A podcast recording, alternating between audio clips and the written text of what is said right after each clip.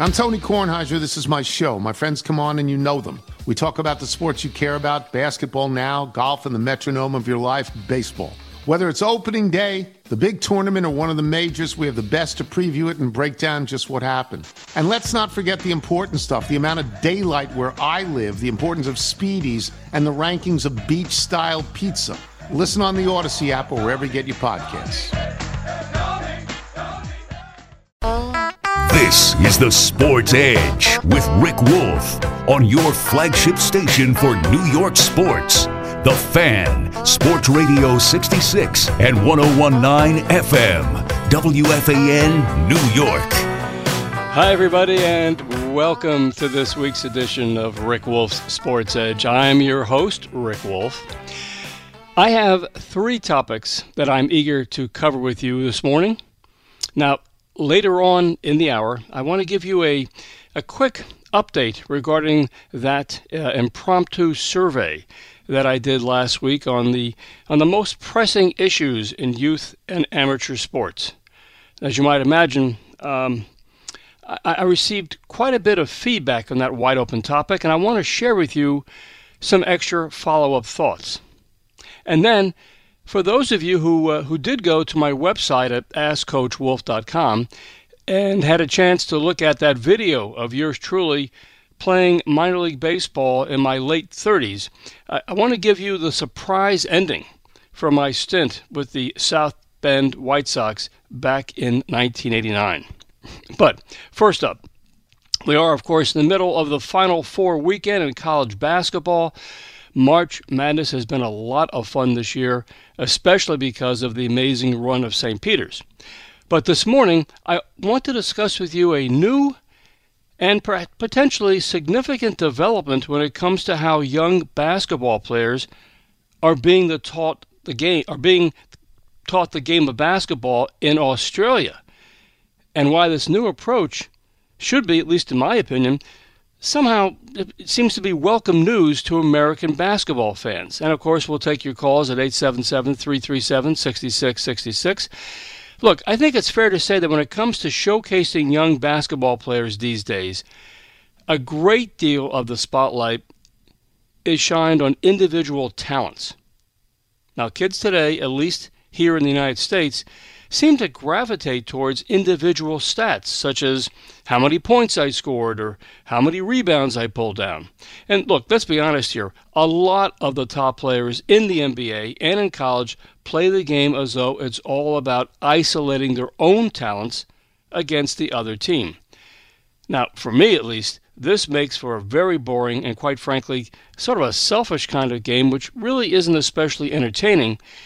And nor does it lend itself to, to winning games, which, of course, is the overall purpose of the sport. So, this past week, did you happen to see the article in the New York Times about what's happening with the development of point guards in Australia? In short, the N B A's Global Academy, which opened just a few years ago in two thousand seventeen, uh, it was started because the N B A wanted to find more ways to grow the game abroad and to develop high school-age prospects from around the world. This program has quickly honed a reputation for producing a certain type of elite young player, point guards from Australia. And in the Times article, which was written by uh, Scott Cacciola, he interviewed Marty Clark, who's an Australian who runs this program in Canberra. And it totally emphasized that it's all about passing, not individual stats like scoring. And by the way, my thanks to a longtime Sports Edge listener, Ken Kolb, for making sure I saw this article. In any event, Marty Clark, who's in his fifties, described the distinctly Australian concept of mateship, and that's what he calls it, mateship, which prioritizes teamwork, selflessness, and loyalty. Says Clark, quote, culturally, it's instilled in us from a young age that it's more about the team or the family or the business than it is about the individual. And if you work in that direction, you, as a basketball player, will be rewarded. Case in point, well, you can look at Josh Giddey, the six eight uh, guard from Australia, who was drafted sixth overall uh, by the Oklahoma Thunder last year, has had a fine rookie season in the N B A before getting hurt. So, uh, you know, the fact is, in addition to mateship, Marty Clark also emphasizes what he calls positionless basketball, which basically describes much of the modern N B A, offensive sets in which the players can swap roles and pretty much operate all over the court. In Canberra, players learn all aspects of the game. It does not matter if you are a point guard or a power forward. In short, everybody, everybody is doing ball handling and everybody is doing post work. Now, you get the idea. In, in a world of American basketball with a focus uh, in A A U and club ball, is all about individual scoring and the so-called look-at-me approach, this Australian philosophy sounds to be totally, well, refreshing and pretty much uh, a new page. In fact, for those of us who grew up at a time when the Knicks were all about passing, back uh, in their two championship seasons, this Australian approach sounds like a return to how basketball is supposed to be played. It's team play in basketball. And apparently, N B A scouts and top college coaches are really paying attention to this Australian way of developing players. So, is that now the future of the N B A in college and high school ball? All right, that's that's a little background. And so what I did was I decided to ask Noah Savage, uh, who's been on the show several times in the past. Noah, of course, does college basketball on air for E S P N, to come on the show this morning to discuss all this. Now, Noah was an all-Ivy League sharpshooting forward at Princeton, and he's also a, a product of A A ball in this area. And just for the record, so we're clear and transparent, Noah happens to be my son-in-law. Okay, Noah, good morning. How are you today? Hey, Rick. Good morning. How's it going? Good to talk to you, Noah. Now, look, you, you heard what I just said about this situation in Australia. And, and you know, um, we've talked about other developments with basketball in recent years, but are we, is this new approach with Australia on, on focusing on just passing and, and passing, making a great pass is more important than just perhaps making the, the score? Are we on the verge of seeing a major change in the development of young basketball players? Well, I, I don't think so, Rick. Um, I think it's it's been an approach that's been around a long time, mm-hmm. um, especially, you know, not to stroke my own uh, alumni group here, but especially at Princeton, you always had guys who passed, dribbled, and, and shot. And I think every five, ten years there's an article about this where they either go, well, the European way is the right way or the Australian way. But whenever I hear somebody, a fan come up to me and they go, I love the college game, but I can't watch the N B A. They're too selfish. Yep. I go, you need to watch the current N B A, which has an incredible international presence. They score more points than ever. They pass the ball at an, at an elite level. So I think this is kind of a, a retread of a story we hear every five years where we hear, well, you know, foreign players can really pass, but Americans can't. But I think this is the way the game is, is going and has been going for a long time. You can't just be a big center who doesn't shoot a three anymore. You can't be a center who doesn't uh, put the ball on the floor or can't pass. And if you watch the N B A today or you watch certain teams in college, uh, they could really pass the ball. You know, I think about Davidson with Hun-Joon Lee, who's an N B A Academy alum as well. And there's a bunch of guys and women actually on the women's side who are part of this N B A Academy. So I don't know if it's a new approach, but I think it's the right approach. You know, You're, you, you, uh, as I mentioned, of course, you played at Princeton, but uh, you, you came along uh, after Pete Carrill. And, you know, for those of us of a certain age uh, who watched Princeton basketball back in the day and Pete Carrill, and it was all about that weave and, and trying to sort of lull the opposition into uh, a sense of, like, security, all of a sudden there'd be a backdoor pass uh, for an easy mm-hmm. layup. That, to me, is sort of like almost in, in lockstep with how the Knicks did with their two championship seasons. Uh, it was all about the, the the crowds would always sort of applaud and celebrate the great pass, which led to the score. I, I'm not so sure that happens any much so much more these days when it comes to, to the N B A. Do you feel that way or not? Oh, no, one hundred percent does. I mean, if you watch teams like the Utah Jazz, uh, you watch teams like the Memphis Grizzlies, the passing and the skill level in the N B A is higher than it's ever been. Mm-hmm. Um, I was at the Knicks game yesterday. The score was sixty-nine to sixty at halftime. I mean, the teams score a lot of points because they really pass the basketball. Now, at the youth level, I don't know if that is trickling down yet because there is so much garbage on the internet about skill development for young players where they're practicing moves that you beat one guy, there's two other guys, you try to beat them rather than just throwing it to the open person in the corner or down low.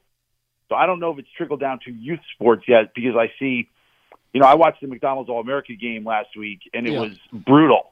It was absolutely unwatchable, selfish play. And I know it's an all-star game, but high school guys coming to college still have that, you know, get to the hoop at any cost mindset sometimes. So I don't know if it's trickled down to the youth level uh, well, at this that's, point. That, that's exactly. And we're talking uh, this morning with Noah Savage of E S P N, and that's what I'm talking about. I mean, the fact is, you look at the, the kids today, uh, and again, we'll, come, we'll go to your own experiences with A A U ball.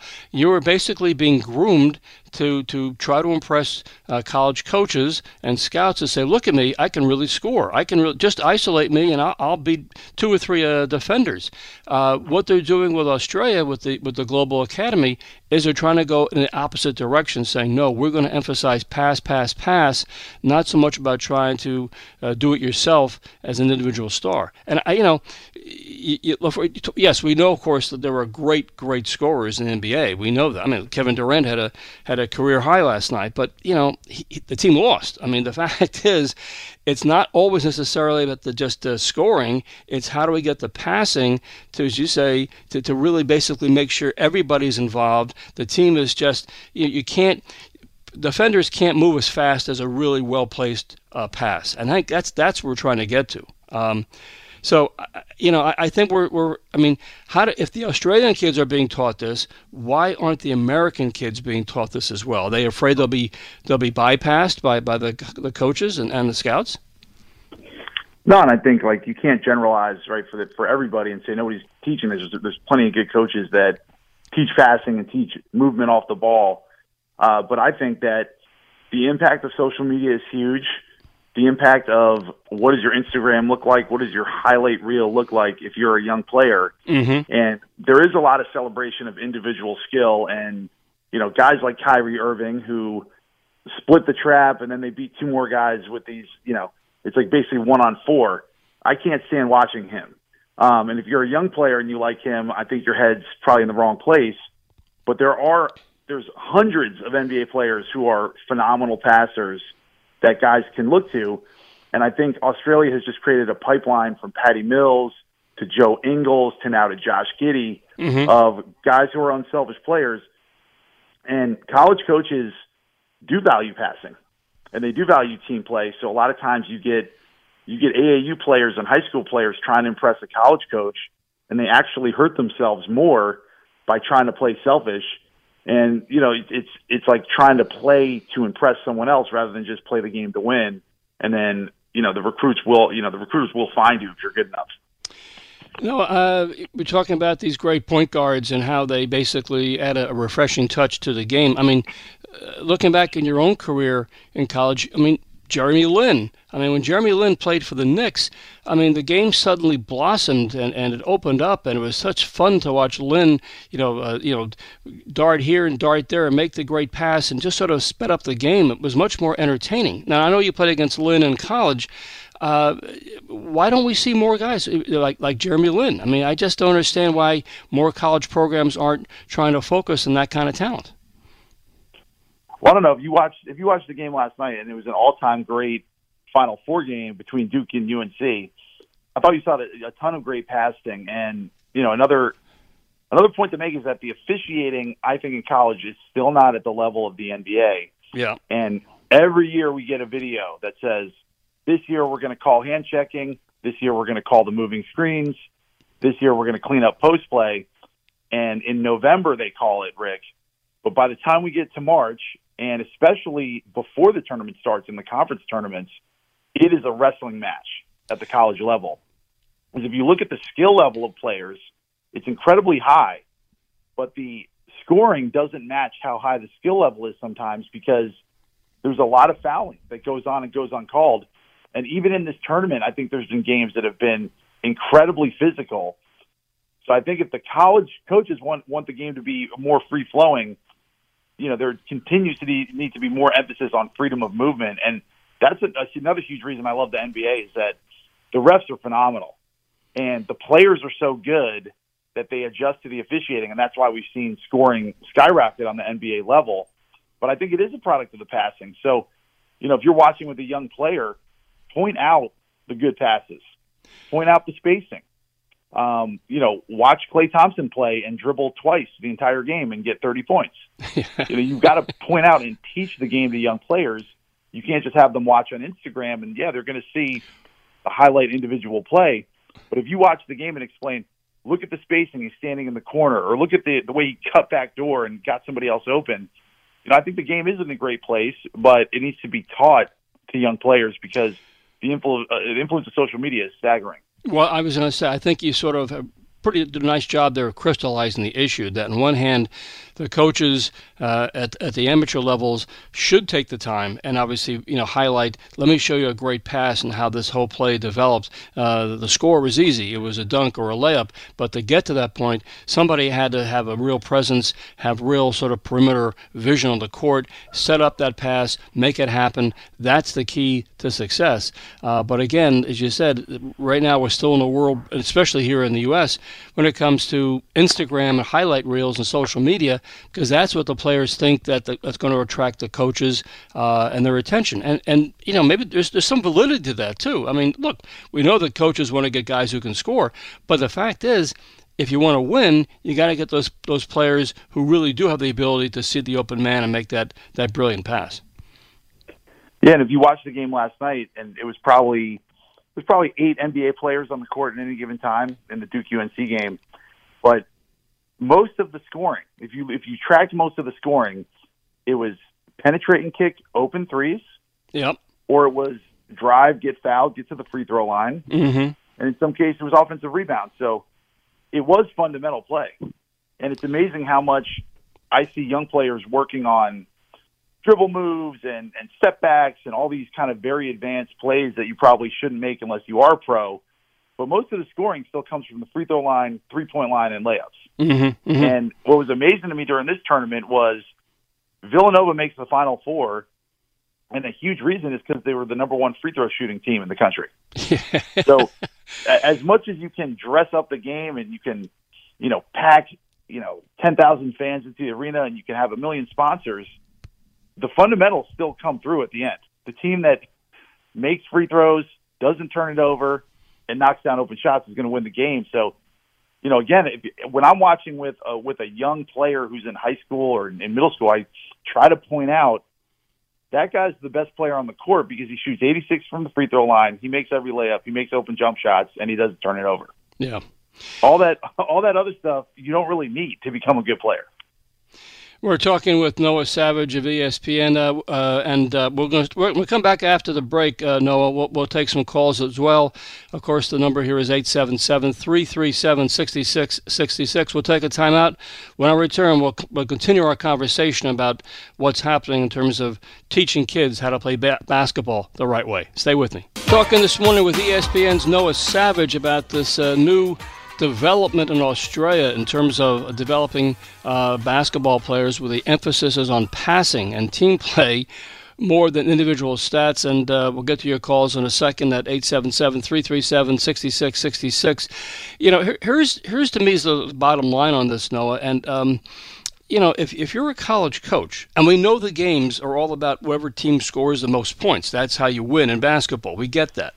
But if I'm looking to recruit top players, I think the first thing that everybody looks at is, oh, well, this I'm bringing in a bunch of kids who can really score. And then you bring all these kids in who can score, but turns out they're not very, you know, skilled in other parts of the game, like passing or like being an unselfish teammate. That could really backfire. Now, as I said earlier on, you, you were when you were playing A A U ball uh, not that long ago, I mean, clearly uh, you and your teammates, you must have always thought about my scoring is as in, am I am I going to capture the, the attention of all the college coaches because I score a lot? Or did you ever give any thought about your passing or other parts of your play? Well, I, me particularly, no, I didn't, as you know. But uh, the the problem with A A U basketball is there's there's games you play to win, yeah, and then there's games you play to showcase. Okay, and when you're showcasing, the ball isn't getting reversed back to the other side. It's going up before it comes back around. So if you ever watch a G League game, it, it can get kind of brutal. Every guy who catches the ball is trying to do something with it. And that, that does happen in A A U a lot, where the first time a guy gets it, he's trying to go, he's trying to get into the paint, he's trying to score. You know, you're not playing purely to win. Now, that being said, I'm not going to hate on A A U basketball. There's a ton of A A U coaches who do a great job, mm-hmm. and it, it is important to get seen. It's the number one way you're going to get seen, you know, during my era and today, is to play A A U. Mm-hmm.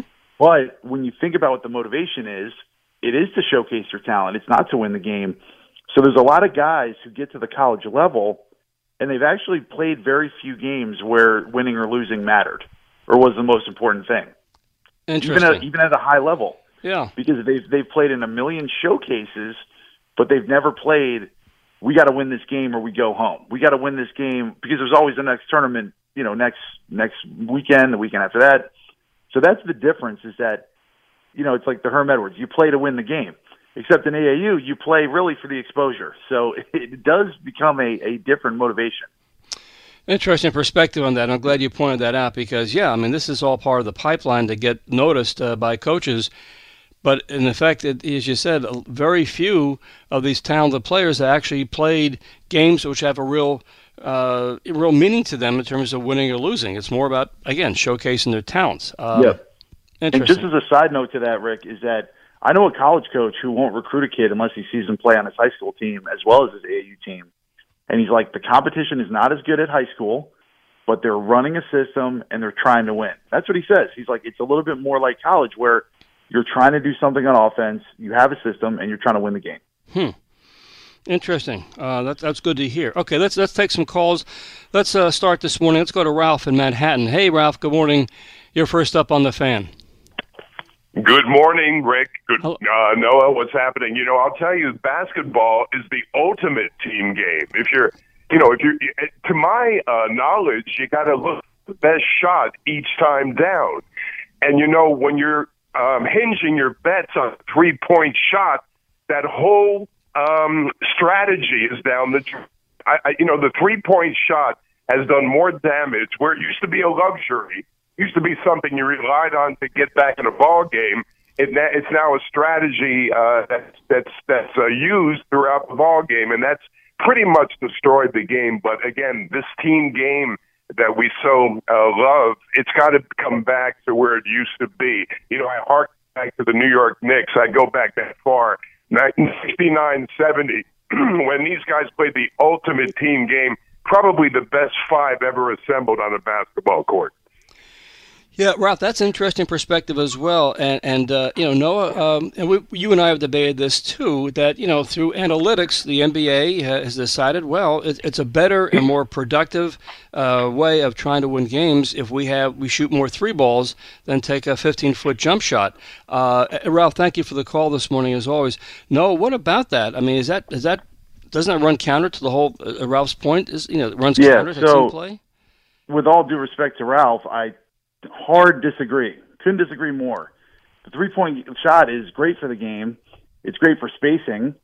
And the shooters nowadays, both at the N B A, college, and high school level, are the are the best shooters we've ever seen. Mm-hmm. So if you practice it, your feet are set, it's a great shot. And, you know, that's not just coming from me. That's that's borne out in this in the data analysis, that a good open three-point shot is a good shot. And also, it doesn't really have anything to do with team play because – you know, penetrate and kick basketball to shoot threes like Villanova does.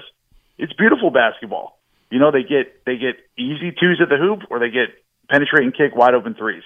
I think it's good basketball. And I, I think I should point out, in all fairness to our listeners, that, yeah, you, you made your reputation as a three-ball shooter yourself. So this is sort of like near and dear to your heart, correct? uh, no doubt. But also, you know, players shoot more of them, but they practice them more. So it's yeah. become a good shot. Uh, okay, let's move on. Let's go to uh, let's go to Steve up in Westport. Uh, hey, Steve, you're next up on the fan. Good morning. Good, good morning, guys. The first time calling, but I have to tell you, I was compelled to call because my all-time favorite basketball player is Dollar Bill Bradley. He combined sure. playing for the you know the, the, the Knicks in their, their heyday, and the highlight of of, um, of being a fan of, of the Knicks in the early seventies, and then following his career even earlier at Princeton. Yep. Um, But you were talking about, you know, Pete Carrill and the motion offense, the backswitch screens, moving off the ball. I'd really be interested to hear, Noah, about your firsthand experiences Um, how, just the philosophy of how Princeton ran that backdoor offense, um, you know, from a first-hand perspective.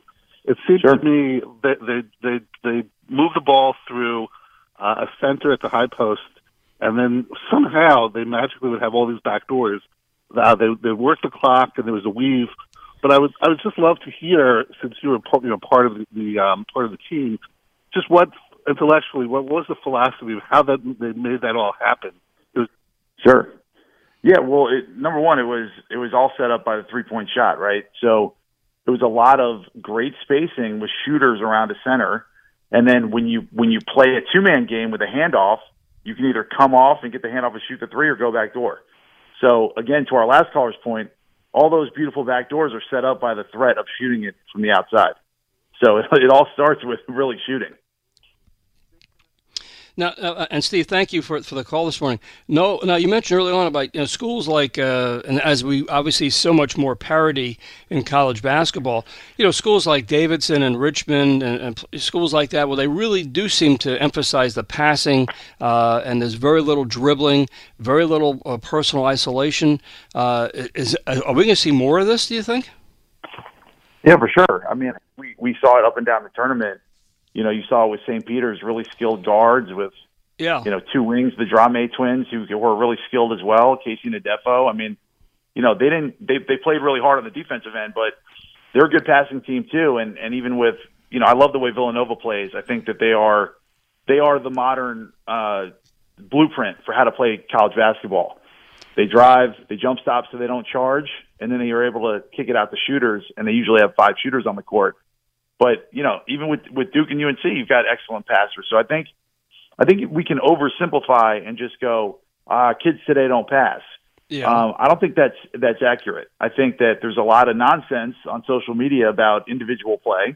Yeah. But the best the best teams in college basketball have an incredible efficiency, which means how often do you get a good shot and how often do you make it? And a lot of that comes from passing the basketball. Let's uh, let's move on. Let's go to uh, let's go to Bob and Little Ferry. Uh, good morning, Bob. You're on the fan. Good morning, Rick. How are you? Everything doing fine with you? Yes, sir. How about yourself? Yeah, pretty good, pretty good. Hanging in there. Noah, I don't know who you are, but uh, welcome aboard. Uh, Rick is the, probably the most popular show in the country, for goodness sakes, uh, in regards to subjects like this. Um, mm. You guys want to see pure point guard play? Let's go to the game that's played under the rim. You go take a look at Paige Beckers of the University of Connecticut women's basketball team. Yeah, she's, she's you want to talk good. about pure guard play? Don't interrupt me about these guys putting up fifty-foot three-pointers and everything. This kid has peripheral vision that's incredible. She's also probably the best shot maker herself in the game, but she's able to put both of them together, and she understands the concept of team play. When I played as a kid, and Rick, I don't know about you when you played, but when I played as a kid, we had a guy on the team, you know, they didn't call it a point guard at that time, but he controlled the game. Mm-hmm. He could average, if he wanted to, forty points a game. But he distributed the ball. He was very bright. He understood that to have all the guys in the team involved in the game, it was very important as a team so we could win. And I'll tell you something that used to happen, and I'm sure the same thing happens with Paige when she delivers the ball. When this guy used to uh, – pass the ball to me, it was almost, you know, you do this in a split second, but it was almost like an honor that he passed the ball to me. And I was one thousand percent focused. I had to make that shot because he passed me the ball. What an incredible, uh, you know, it was so wonderful what he did to, to incorporate me into the team flow. I believe that the shooting percentage of people that received the ball from a pure point guard is way beyond what the normal shooting percentage would be of any person that, you know, shoots normally. It's incredible what a pure point guard can do. If you want to watch pure point guard play, she's playing tonight in the National say, Championship. Yeah. Bob, thank, th- look, thank you for the call, and thank you for bringing up Paige uh, Beckers, because She is an absolute joy to watch. And uh, for those basketball fans, if you haven't seen UConn play with Paige, I mean, uh, she's just a delight because, yeah, she, she gets it. She gets the big picture. She's unbelievably talented. You just know when the ball is in her hand that either she's going to make something happen, uh, make a great pass, uh, drive to the hoop, make a great shot. She is just, uh, she's just tremendous. Hey, Noah, I got to take a, a break here. I uh, and unfortunately I have to move on to some other topics this morning. But uh, as always, it's always really good to talk basketball with you. Uh, I know that sometimes you and I are on different ends of the spectrum, but I certainly respect your, your perspective because obviously you played the game at, at a high level and obviously cover the game now for uh, for E S P N. So I, I thank you so much for, for joining us this morning. Thank you, Rick. Appreciate it. Talk to you again soon, I'm sure. That is Noah Savage from E S P N. All right, let me take a timeout. When I come back, I got some other topics uh, I want to discuss with you, so stay with me. All right, let me give you this follow-up ending to my South Bend White Sox story. Now, if you, as I mentioned last week, if you go to my website at ask coach wolf dot com, when you get to the, the, the, the website, just go to the podcast page and you'll see uh, the video package of my three-day playing stint in South Bend, Indiana, when I hit five seventy-one. And yep, that really happened. And as promised, here's the kicker to that, that true story. When the South Bend White Sox went on to win the Midwest League Championship uh, that season, nineteen eighty-nine, I was uh, I was thrilled. Uh, when the team voted that I should receive a league championship ring. Look, I, I only played in three games, but, you know, technically I did end up leading the team in hitting with a five seventy-one batting average. And then the following spring, uh, the South Bend uh, general manager, the franchise, invited me to their opening game to throw out the first pitch. It was wonderful stuff, just great, great memories. But there's more. Okay, a few years later, one of my teammates on that South Bend White Sox team was a talented left-handed pitcher named Scott Radinsky. I'm sure baseball fans remember Scott. He not only made it to the bigs, but he had a long and a fine career as a relief pitcher. In any event, it was probably in, I'm going to say, nineteen ninety-three. And now I'm working for the Cleveland Indians as their roving sports psychology coach. One day, before a game between the White Sox and the Indians uh, in Cleveland. I'm in uniform. I'm out on the field. I'm talking to Indians players uh, as a part of my job. And the White Sox were out doing their stretching and calisthenics and so on and so forth. One of those White Sox players was Scott Radinsky. So he sees me, and he sees my name on the back of my Cleveland Indians uniform. And he sort of walks over to me and he says, you know, mind you, I'm now in my forties. And Scott very innocently and v- but very sincerely says to me, hey, Rick, are, are you now playing for Cleveland? That is an absolutely true story. And it was very much the very, very best compliment anyone has ever paid to me in my athletic career. I mean, think, he, was, he thought I was really playing for the Indians. Simple as that. But then again, from, from Scott's perspective, he saw me play and hit five seventy-one. Okay, let's uh, let's move on. Let's take to our, to our callers here. Let's go to uh, to Jack Smithland uh, over in, in uh, Fair Lawn. Jack knows something about hitting. Jack, good morning. How are you doing today? Uh, I'm doing okay, Rick. I'm doing okay. Well, real quick on the basketball thing, you want to see passing? Take the take the shot clock away. I remember watching years ago. I remember watching Brown, I think, play Harvard. Mm-hmm. I'm not positive if those were the two teams, and I think the game ended twelve to ten. Uh, and you know, back then you could stall, you could throw the ball around the key a thousand times, and nothing happened. And you know.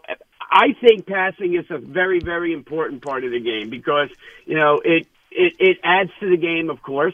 I had a girl that was a hitter for me. Um, I was her private hitting coach. She played for Woodridge High School. She was also a great basketball player. Now, she scored two thousand points in her high school career. Pretty impressive. Never made a three, never made a three, and led the team every year in assists. This pretty, team is phenomenal. That's pretty good. Brilliant, but, but I, I will but say this, let's, though. Let's, Before you get to you, I just want to say, you know, I, I happen to be a proponent of, of the shot clock because I do recall those games in the seventies yeah. where, where uh, teams boring. decided to say, well, we're never going we're never going to we'll, we'll get an early lead, be up by two or three points, you know, you know, six to three or something. That'd be the score, right. And then the guards would just basically dribble the ball endlessly uh, for the rest of the game and, and pass to each other. It was boring. So right. I, I do like the shot clock. Um, it adds a little more uh, emphasis on the be able to, to move the ball quickly uh, and make some progress with it. But go on, Jack. I think. I think during that game, I think I fell asleep, and when I woke up, it was twelve to ten. So it was uh, it was very boring. But let's talk about the hitting part. Yes.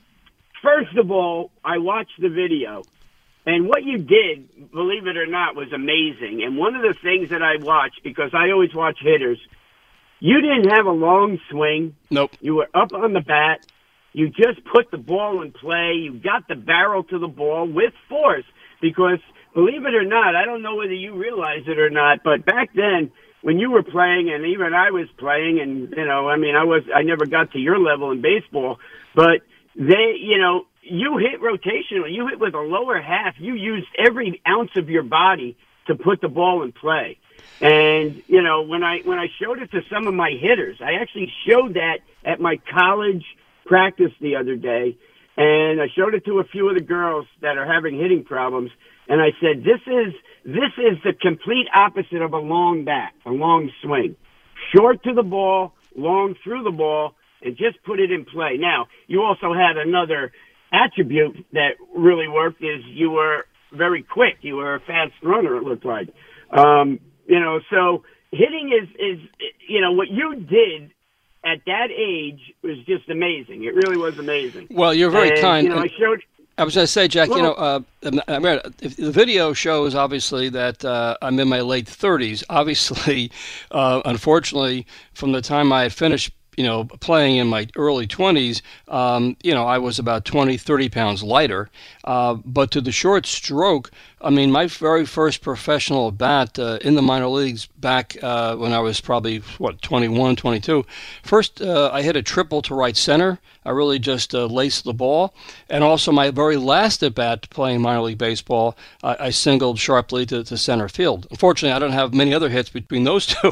But, you know, I learned from Al Goldes, the Hall of Fame scout, you, you got to have a short yep. stroke because you're never going to make enough, uh, you're not going to have enough uh, time to get, take a big, long stroke to, to make contact against a ball that's coming in, in in the low nineties or mid-nineties. So that was a valuable mm-hmm. lesson I had to learn because I was in high school.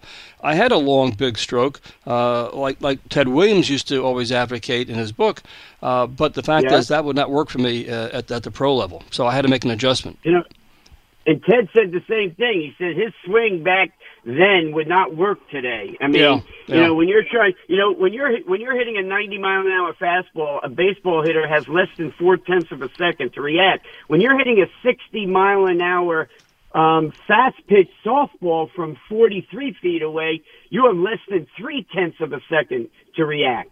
So when you talk about reaction time, you know, short, you know, the shortest distance between two points is a straight line. Getting that barrel to that ball as quick as possible. But what you did, what, what you did was amazing. It really was. And I actually did use it, and I showed it to a few of my girls that have this long swing, and I'm trying to get their hands inside and all the stuff that you talk about with me. And I've actually talked to Al, and Al and I are on the same page when it comes to hitting. And you know, and I'm I'm I'm glad that you connected with him. But um, also the stuff that Noah said is, is amazing. And you know, the passing part of it is very important in the game of basketball. In fact, in hockey and soccer, you can have two assists on a on a on a score.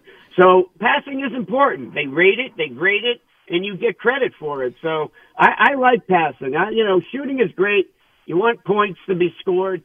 You know, I mean, bringing it back, throwing, you know, having great passers who can be a four-tool player. They can play defense. They can dribble. They can jump and shoot and pass. Those those are great attributes. That that adds to a great game of basketball. Oh, I agree. Thanks a lot, uh, Rick. Uh, Jack, thank you as always for your thoughts and, and your kind words. Uh, you know, and, and the reason why I like to have Noah come on the show uh, is because of the fact that he he he he knows the game of basketball so well. I, I don't know if any other people, any other person who was more connected to the game at all different levels. And and uh, obviously he grew up with a passion for the sport, but he also brings a perspective to the sport that, quite frankly, is often sometimes uh, contrary to what my perception is. And and he, he obviously does, does his homework, he knows what he's talking about, and I think he's just a, a breath of fresh air when it comes to telling me, and obviously you, about how the game of basketball is being played these days and what goes through the minds of college coaches, uh, N B A scouts, what they're looking for in terms of kind of the next great uh, superstar in terms of the world of hoops. Uh, let's move on with our calls. Let's go to uh, let's go to Nick over in New Jersey. Hey, Nick, good morning. You're on the Fan. Morning, Coach. Hi, Nick. Uh, well, I'm on the last segment about basketball, but if, if you moved on... I, no, oh, go ahead. Oh, my take on, on basketball is that uh, when they changed... The, well, I'm seventy-five, so I played... When we were taught, move the ball, move the ball, get it inside, move the ball, look for the open shot on the outside. But they allowed, with the changes, and I mean the changes in, you know, what the kids do today, or the young gentlemen, with this carrying the ball, all that would have been a walk, a carry on us. And like, yes. Every kid that dribbles today grabs it from underneath over, grabs it from... So I feel they were able to develop more because they're allowed to get away with more. Uh-huh. So then it becomes a showboat because they can drive this way and that way. I'm not sure that the athletes are any... They're bigger, but I'm not sure they're any greater than the old athletes would have been had they been allowed to do the stuff they do today. That, that was my take on it. As well, I told Ed going in, I have, you know, it's always my opinion, except at home, it's my wife's opinion. Well, well said. Hey, th- thanks for the call, Nick. And uh, you know, we we all noticed the fact that uh, in today's game, there's a much more leeway in terms of the of the dribblers and the guys bringing the ball up court, and you know, maybe twenty years ago, uh, you'd be called for, for palming the ball or for a travel. Not so much these days. And maybe that actually helps the kids in terms of being able to direct the ball to make a quicker, sharper pass. I don't know. But the fact is it's become sort of like uh, part of the action now. Nobody seems to ever uh, complain. And if somebody were called for, for you know, carrying the ball or, or palming the ball, as it used to be called, I mean, it would be kind of like, what, what, what, what? What are we doing that for? I mean, that's why are you making that call? So So I think the fact that everybody sort of universally accepted this as being part of the, the, the game today, that's just how it goes. Simple as that. Let's uh, continue with our calls if we can. Let's go over to uh, to Ron in Greenwich. Good morning, Ron. You're next up on the Fan. Uh, thanks, Rick. I got two things to say. How about Pistol Pete Maravich? Yeah. That's right. Nobody mentioned him. And uh, for baseball, how about Tony Gwynn's uh, uh, hitting video? Uh, two for two. I mean, you know, okay. Pistol Pete was a pleasure to watch because he not only could score, he could pass in a very circus-like uh, kind of way. And yeah. Lin, of course, is all about uh, hitting the ball where it's pitched, short stroke. I mean, great, great all-time hitter. And if you ever saw that N B A game where Pistol Pete scored, what, fifty-some games or fifty-some points? Mm-hmm. Okay. Those are the three things nobody's mentioned today. Okay, I'll get off. Go ahead. Thanks, Ron. Appreciate the call. Yeah, I mean, I look, basketball, baseball, these are sports with long, long histories. And, uh, you know, we we know that that, that sports usually go around in cycles. Uh, but, you know, we I, I'm glad that, that, you know, Ron re- reminded us that Pistol Pete Maravich, uh, when he played in college at L S U and obviously in the N B A, I mean, this was a guy who brought a different kind of Uh, a refreshing approach to the game. Yeah, he could score, and he scored a lot all the time. But he also was amazing in terms of seeing the court, seeing the open man, and when obviously other teams tried to to clamp down on, on Maravich, he found the open guy to make a, a quick pass and an easy score. And obviously with Tony Gwynn, look, there are all sorts of great, great hitters, but Tony really made it into a, an everyday practice of learning how to discipline himself with a short stroke. Tony Gwynn was not, of course, a home run hitter. He was a guy who put the ball in play, used the entire field. He gave what the pitcher gave him in terms of hitting the ball to where it was pitched. That's something that we often concern ourselves these days, uh, you know, with baseball, because uh, we worry that maybe the, the the players today are just all about trying to hit home runs. And, you know, if they learn more to put the ball, hit, hit it where it's pitched, I mean, I was watching the Yankee game yesterday in, in the spring training game, and Aaron Hicks gets up and puts down a perfect bunt down the third baseline. Uh, it wasn't like it was, uh, you know, it wasn't very like uh, the last second. He just basically sort of squared around, said, "I'm going to put a bunt down," and he the bunt went down the third baseline, and of course there was nobody who could get it because the uh, the Orioles were in a shift. And before you know it, I mean, Hicks walked down to first base with a base hit. That is real baseball. That's how the game is supposed to be played. You you give what the pitcher gives you. You take it. You take what the the infield outfield gives you. That's how the game was supposed to be played. Okay, look, before I forget, I, I do want to just uh, wrap up the show by talking about that, that, that sort of impromptu survey that I went through last week on the show, because there's obviously critically important stuff. And look, there's no question that the biggest concern for all of us still seems to focus on parents being much too involved and much too overbearing in terms of their interactions with, uh, with coaches and officials and the expectations that they place on their kids in terms of sports. And to me, the, the operative word here is friction. Friction among parents and coaches and kids.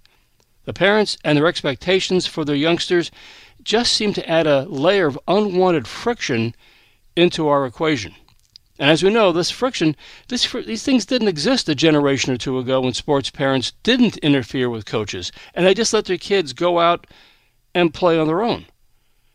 But so until we finally figure this out, I'm afraid we're going to have this, again, this term I use of friction, it's going to continue in youth and amateur sports.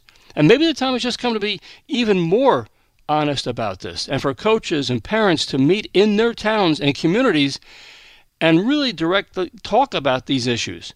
Maybe that's the best approach, that at least if moms and dads and coaches are communicating directly about what we really want for our kids to enjoy about sports, then perhaps the parents would think twice about confronting the coach or getting involved. And I do think that's an idea worth considering. No, I'm not talking about a preseason meeting where a coach hands out a sheet of paper to remind parents to behave. No, no, no. I'm thinking we need a much more comprehensive and open and interactive session with the coaches and the parents and the athletic director to discuss what our priorities are and to get these out in the open. We really, really need the parents to understand that our kids' coaches are truly working hard to improve our kids and to get them to reach their full athletic potential. And again, parents, it's okay to dream, but we have to be much more realistic about our youngsters' true abilities. And we have to find a way to calm ourselves and to try and see our kids' abilities in the same way that the rest of the world does. You have to be objective. It's as simple as that. Okay, that's going to do it for me in this edition of the Sports Edge. My thanks, as always, to Ed Arzuman. Mark Malusis, the Moose, is up next. I'll see you next week right here on the Sports Edge.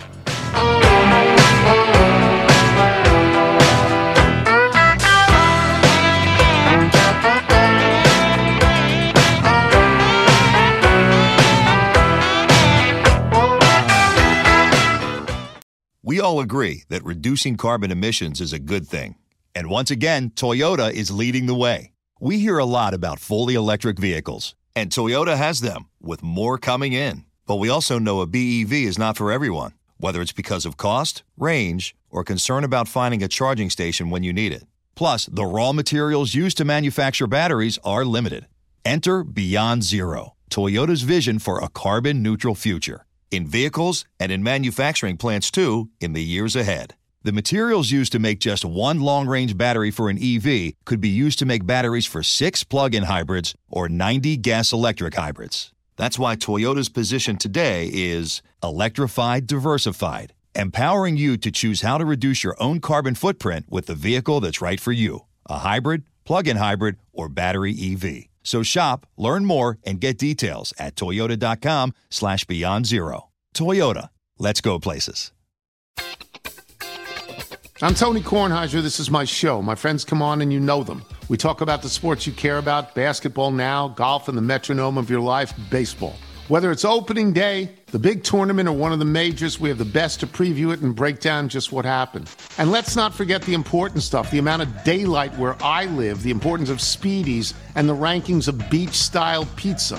Listen on the Odyssey app or wherever you get your podcasts.